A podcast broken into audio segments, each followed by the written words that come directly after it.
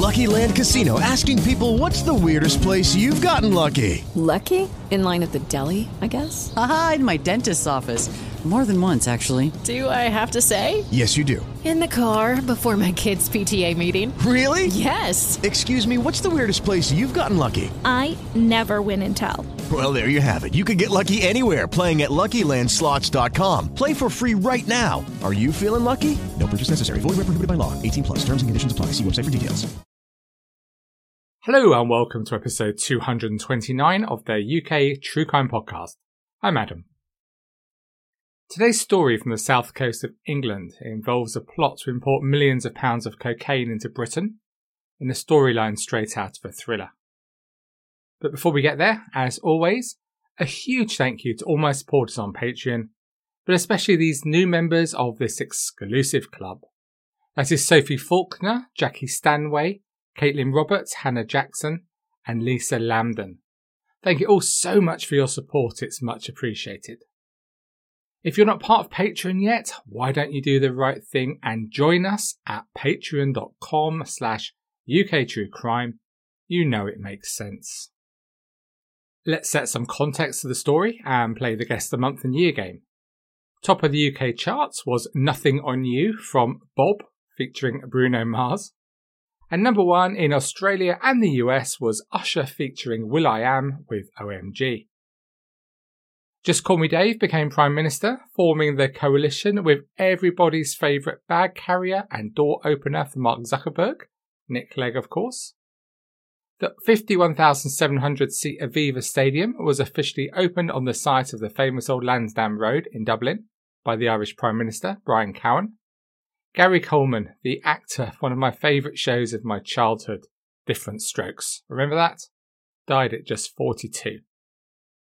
And in UK true crime news, 40 year old Stephen Griffiths was charged with the murder of three women whose bodies were found in Bradford. Did you get the month and year? It was May 2010. Today's story comes from the Isle of Wight, just off England's south coast. Most famous, I, hate to say it in modern times, David Icke. Please correct me if I'm wrong. The two main jails on the island, Parkhurst and Albany, have housed some of the very worst prisoners. And you may recall that it's a place I know very well, as my mum grew up here. And I've spent a lot of time on the island, especially on the more rugged south and west where today's story is based. Jamie Green was a fisherman and owner of an 11 metre fishing boat known as the Galwad Emor. Jamie grew up in the Isle of Wight and was married to Nikki and a dad to Maisie, Poppy, and Jessie. He was fishing mad as a child and he left school at 16, bought his first boat at 17, and in 2010 he bought the 39 foot Galwad Emor. Everyone knew of Jamie's all engulfing love for fishing, with his sister telling the Guardian newspaper. As a kid, Jamie was fishing mad. That's all he's ever done. Jamie had been in trouble a few times for public order offences and drunkenness, and he always pleaded guilty to what he'd done. His sister, Nikki, again described it as, I quote, he was a roughy, tufty fisherman who didn't suffer fools gladly, and there are a lot of fools around Yarmouth. When we joined the story in 2010, Jamie had now been married to Nikki for 21 years, and at this time she was suffering from breast cancer. The fishing business was doing well, and had gone beyond supplying local markets to developing new customers further afield, such as London fishmongers and restaurants, as well as exporting produce to France and Spain. Jamie kept his boat in a marina on the west coast of the island where he lived in Yarmouth, and his family owned a restaurant there, Salties. It had been started by his family in a lovely spot close to the marina over 25 years before. And during that time, it had developed from a more rustic, shall we say, fish shop in a converted garage to a bar and then to a restaurant as well. Scott Birtwistle, like Jamie, had always been mad about fishing he was from Sussex near Selsey Bill, and when he left school, he knew that fishing was the career he wished to follow, as it gave him the freedom he desired, and it didn't feel like real work to him. After his schooling finished, he placed an advert looking for fishing work, This was seen in December 2009 by Jamie Green, who contacted him, and within a matter of weeks, Scott had agreed to work as a full time crew on Jamie's fishing boat. Jamie even sorted him out with accommodation in Yarmouth in a caravan on land that was owned by Jamie. Jamie was like a mentor to Scott. He taught him a lot and gave him responsibility too. Scott would later tell The Guardian, Jamie knew his stuff and he taught me so much. In Selsey, skippers take control and don't teach you anything in case you get your own boat and take their business. With Jamie, it was different. Finding other crew was difficult and there was a high turnover of people who joined Jamie and Scott on some of their trips. Some were recommendations or friends of friends. Others had known Jamie for many years, such as local man Dan Payne. Although Dan worked in building, he loved to fish too, and he joined Jamie on numerous occasions over the years. When he spoke to the Guardian, he compared Jamie to Quint, the shark hunter from Jaws, saying, Well, that was Jamie. I used to call him Quint. He'd bark and shout if you were doing it wrong, but he sure knows his way around a boat. I'd worked for Jamie a lot over the years and I used to enjoy it. My dad was a submariner and I've always been around the sea. But by then I was living with my girlfriend, we'd a rescue dog, and I didn't want to go out on the boat for days on end. I was doing more building work for nearly as much money, but I knew Nikki was ill and Jamie was having problems finding crew. The work is ridiculously hard and it's always dangerous. Even in the calmest weather, there's rope flying, the stink of rotting crab and fish and diesel. Most people only came once. So when Jamie asked Dan if he could join the crew for a weekend trip on Saturday the 29th of May, Dan was happy to come along. And the trio were joined by another man unknown to them.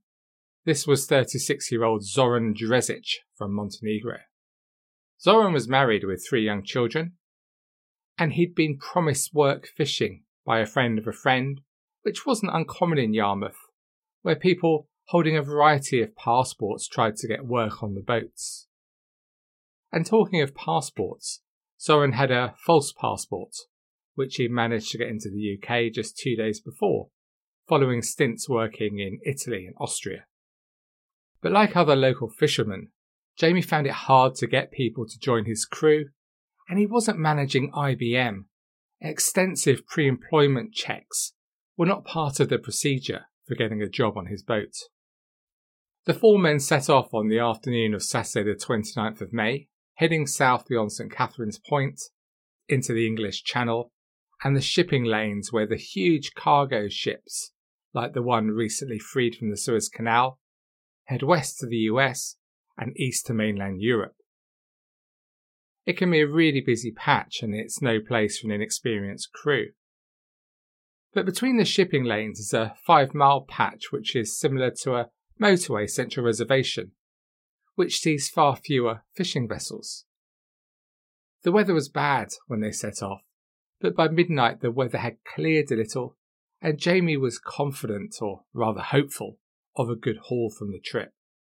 After a night fishing, by Sunday the Galwads headed back to the island coast, staying close to the southwest coast of the island all day. It was a stunning summer's day, and walkers, cyclists, motorbikers, and even the surfers at nearby Compton Bay would have seen the Galwad as it headed close to the shore at Freshwater. Freshwater is a very pretty place in the lee of Tennyson Down, where the great poet used to stride back in his day, dressed in his ominous dark black cape. Freshwater was a prime location for some mackerel fishing. When they were done, Jamie started the engine again as the boat headed west and then north past the Needles, through the channel at Hurst Castle, and then on to the harbour at Yarmouth. Jamie's sister was working at the family restaurant and clearly recalled what happened next. It was a bank holiday weekend, and Salties was jam packed with tourists and locals enjoying the food and the fine views. She called Jamie to ask him to bring some more lobsters to the restaurant when someone told her that he'd been arrested. She thought nothing of it, thinking it would be just another local dispute, probably with other fishermen, but this couldn't have been further from the truth. When the crew had arrived at the marina and were starting to unpack their load, they were arrested on suspicion of importing cocaine. Despite the crew's complaints there had to be some sort of mistake, detectives didn't think so. And in fact, they were so confident they had their men banged to rights that the charge sheet read possession and intent to supply. They were suspected of trying to import 250 kilos of cocaine into the UK with a street value of well over 50 million pounds. As the men were taken away, the fishing boat was thoroughly searched using specialist equipment, but no cocaine was found. The next day, back in Freshwater Bay, the drugs they expected to find on the Galwad were recovered. They were in 11 holdalls, which were all filled with pure cocaine and strung together on rope in the bay and attached to a buoy that had been weighted down. Despite their protestations of innocence, the men were all charged and would later face trial at Kingston Crown Court. It transpired that on the day that Jamie and the crew had set sail, also active in the same area that weekend were a large number of law enforcement officers as part of Operation Disorient, a major operation being run by the Serious Organised Crime Agency, or SOCA. They were working on intelligence that a large drugs importation was being planned from a big container ship from South America. The load was planned to be picked up by a smaller boat and taken ashore in one of the more sleepy harbours in the Isle of Wight or the south coast, where customs checks were at a minimum. That Saturday evening, the MSC Oriane was making passage from Brazil to Holland and was under suspicion.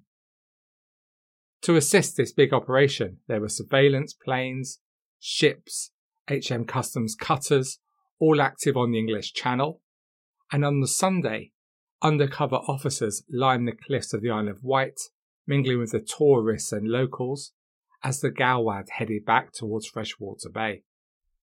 Detectives believe that at 12:40 a.m. early on the Sunday morning, there was a period of time when the Galwad reduced speed from 5 knots to 0.57 of a knot. It was at this point that the fishing boat came very close to the path of the Oriane, and investigators believed it managed to pick up the 11 holdalls of pure cocaine that had been dumped from the container ship. Interestingly, the container ship was searched when it next touched British shores a few days later, but no trace of drugs was ever found. No one from the ship was arrested. A key man in the prosecution case was an island man, 42 year old John Beer, who was arrested eight months later and faced a jury alongside the crew of the Galwad. Beer had been married for 18 years and had three young children. He ran a scaffolding business on the north of the island. And if you've spent time on the Isle of Wight, you will understand what John's wife meant when she said that her husband had known Jamie, and although they weren't close friends by any means, they'd known each other for years. As most people on the Isle of Wight, there's some sort of connection. It's a small place. Much to his surprise, detectives saw Beer as the mastermind of the whole operation. The day before the fateful trip, he'd been on the ferry to Portsmouth, where he'd picked up the new crew member, Dresic, and two other men, and taken them to Jamie. Detectives claimed he'd received calls from Jamie via satellite phone while on the trip, but the crew said this was utter nonsense, as the timing of the calls was just coincidence, and he was just checking on the health of one of the other fishermen, Dresic, who was seasick and as an illegal immigrant, they knew they had to be careful in how they contacted him and how they spoke about him. There were other two key parts of evidence, both disputed in court. The first referred to just how close the Galwad got to the container ship in the channel. The prosecution argued that the Galwad was acting erratically and got very close to the container ship. At the trial, the prosecution relied on navigational data taken from onboard computers on the two vessels, which demonstrated to the jury that the Galwad crossed the Oriane's wake. There would have been a short window of time when the 11 holders of cocaine could be moved to the fishing boat. The defence weren't having this for one moment, pointing out it was the middle of the night in a force 8 gale in the channel. It was dark and a heavy sea was running. One expert was amazed and almost amused by the prosecution's claims. He made it clear that in his view, it wouldn't have been possible for anyone on the container ship, which at the time was travelling at 18 knots, it didn't slow down at any point, who would have risked ripping the holdalls apart if they'd been thrown into the sea. The same witness described that it had been pretty much impossible for the Galwad to pick up even one holdall in the three and a half minutes when they killed the speed, let alone 11. There was other key evidence which came from members of the Hampshire Constabulary who were watching the Galwad from the cliff tops on the Sunday as it motored towards Freshwater Bay, where the cocaine was later found. Two officers maintained logs of what they'd seen. In the officers' logs, before the drugs were found, they recorded that someone on the fishing boat was throwing six or seven items overboard at intervals. This wasn't disputed by the crew, who said it could easily have been bags of old bait or food. The drugs were found the next day, and it was now that the two police officers changed the log. Like me, you may be surprised to find that that's absolutely fine. They were fully allowed to do that and this time the story changed to match what they knew had been found. They now said they saw 10 to 12 items the size of a holdall, tied together in a line and thrown from the boat and attached to a red floating buoy. If this doesn't make you question the accuracy of the evidence enough, at least it's hard to say they were collaborating, as they both gave different accounts in court. One said he was fully aware of the significance of what he had seen and the significance that the holdalls held at the time. The other officer said he didn't see any significance until the next day after the drugs were found. Incidentally, the Independent Police Complaints Commission did look into this case and this evidence in particular. They concluded that there were inconsistencies in the officers' evidence, but that evidence was not enough to conclude that they had lied, and complaints against the two officers were dismissed. When the jury had heard the evidence, they returned to announce their verdicts. By a majority of 11 to 1, they found the men guilty. They didn't believe the fishermen. Jamie Green was convicted of conspiracy to import cocaine, along with Daniel Payne, Scott Birtwistle, Jonathan Beer, and Zoran Dresic. SOCA's Chris Farrimond said, These men believe their meticulously planned drugs run would look like a commercial fishing expedition. Rather than bringing them massive profits, however, their plan has put them in the same unenviable position as many others who've been caught attempting to traffic drugs under the guise of legitimate business. The five were given the following hefty sentences. Jonathan Beer was sentenced to 24 years, as was Jamie Green and Zoran Dresic. Daniel Payne was sentenced to 18 years, and Scott Birtwistle received 14 years. There was disbelief in the courtroom from the men, their families, and their supporters, and they immediately announced their plan to appeal. But it's a long process. In the meantime, Scott Birtwistle was released in 2017, and Dan Payne was also released out on license. But they too wanted to clear their names. But before we get to what happened to the appeal, let's pause just a second to consider the effect of this verdict on the families of the men that were sent to prison. Jonathan Beer's wife, Sue, told The Guardian in 2020, I don't know how I've got through it, if I'm honest.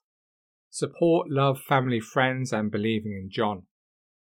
My dad does the blue jobs, splitting the wood, fixing the car. My mum has been amazing with the children. When John was arrested, our eldest was doing her GCSEs, and our youngest still in play school. He's missed Ellie getting her GCSE results. He's missed the birth of Willow, his first grandchild. He's missed two graduations Maisie's first communion, Flynn's first day at primary, his last day at primary. John has never seen Flynn play football, and Flynn's in the top team on the island. He missed his best friend's funeral last year births, marriages, deaths, everything. Jamie Green, too, has missed so much in prison. His children now have children of their own, and they've both started work in the fishing industry. His wife Nikki tragically died of cancer when Jamie had been in prison for just four years, and she was unable to visit him for almost two years. Jamie was allowed to attend the funeral, and in a very upsetting and moving affair, Jamie, chained to a prison guard, gave the eulogy for his wife. An appeal against the conviction for two of the men was scheduled for 2021, and there was hope amongst the legal team led by Emily Bolton. New evidence not disclosed at the original trial showed that when the supposed drop of drugs took place on the Oriane, the container ship had in fact been heading south rather than east, and so was a greater distance away from the Galwad. And most significantly, at the time the drugs were thought to be dropped in Freshwater Bay, another vessel was seen in the area after the Galwad had headed back home to Yarmouth. Emily Bolton said, This target can be seen travelling three quarters of a mile in front of the Coast Guard cutter. Then this mysterious boat shoots off in a beeline for the location at which the drugs were later found. Whether it's a real smugglers panicking and dumping drugs or a law enforcement vessel that learned that there were no drugs left behind by the fishing boat in Freshwater Bay, it should have been disclosed, as it is vital evidence. However, in court, nothing was mentioned about this boat or its movements. She added, The fresh evidence that we're bringing for the Court of Appeal, we think really cracks the case wide open. It shows exactly what happened, and that is not what the court was led to believe at the trial. And just last week, you may have seen it in the papers and online, the verdict came from the Court of Appeal, where Jonathan Beer and Daniel Payne lost their bid to overturn their convictions at the Court of Appeal. The two judges said, standing back and looking at all the evidence available at trial as well as the evidence now available, whilst the evidence is circumstantial, this was a compelling prosecution case of conspiracy to import cocaine. The grounds of appeal do not begin individually or collectively to cast doubt on the safety of these applicants' convictions. The applications for leave to appeal conviction are accordingly refused, as are the applications for an extension of time and to reduce fresh evidence.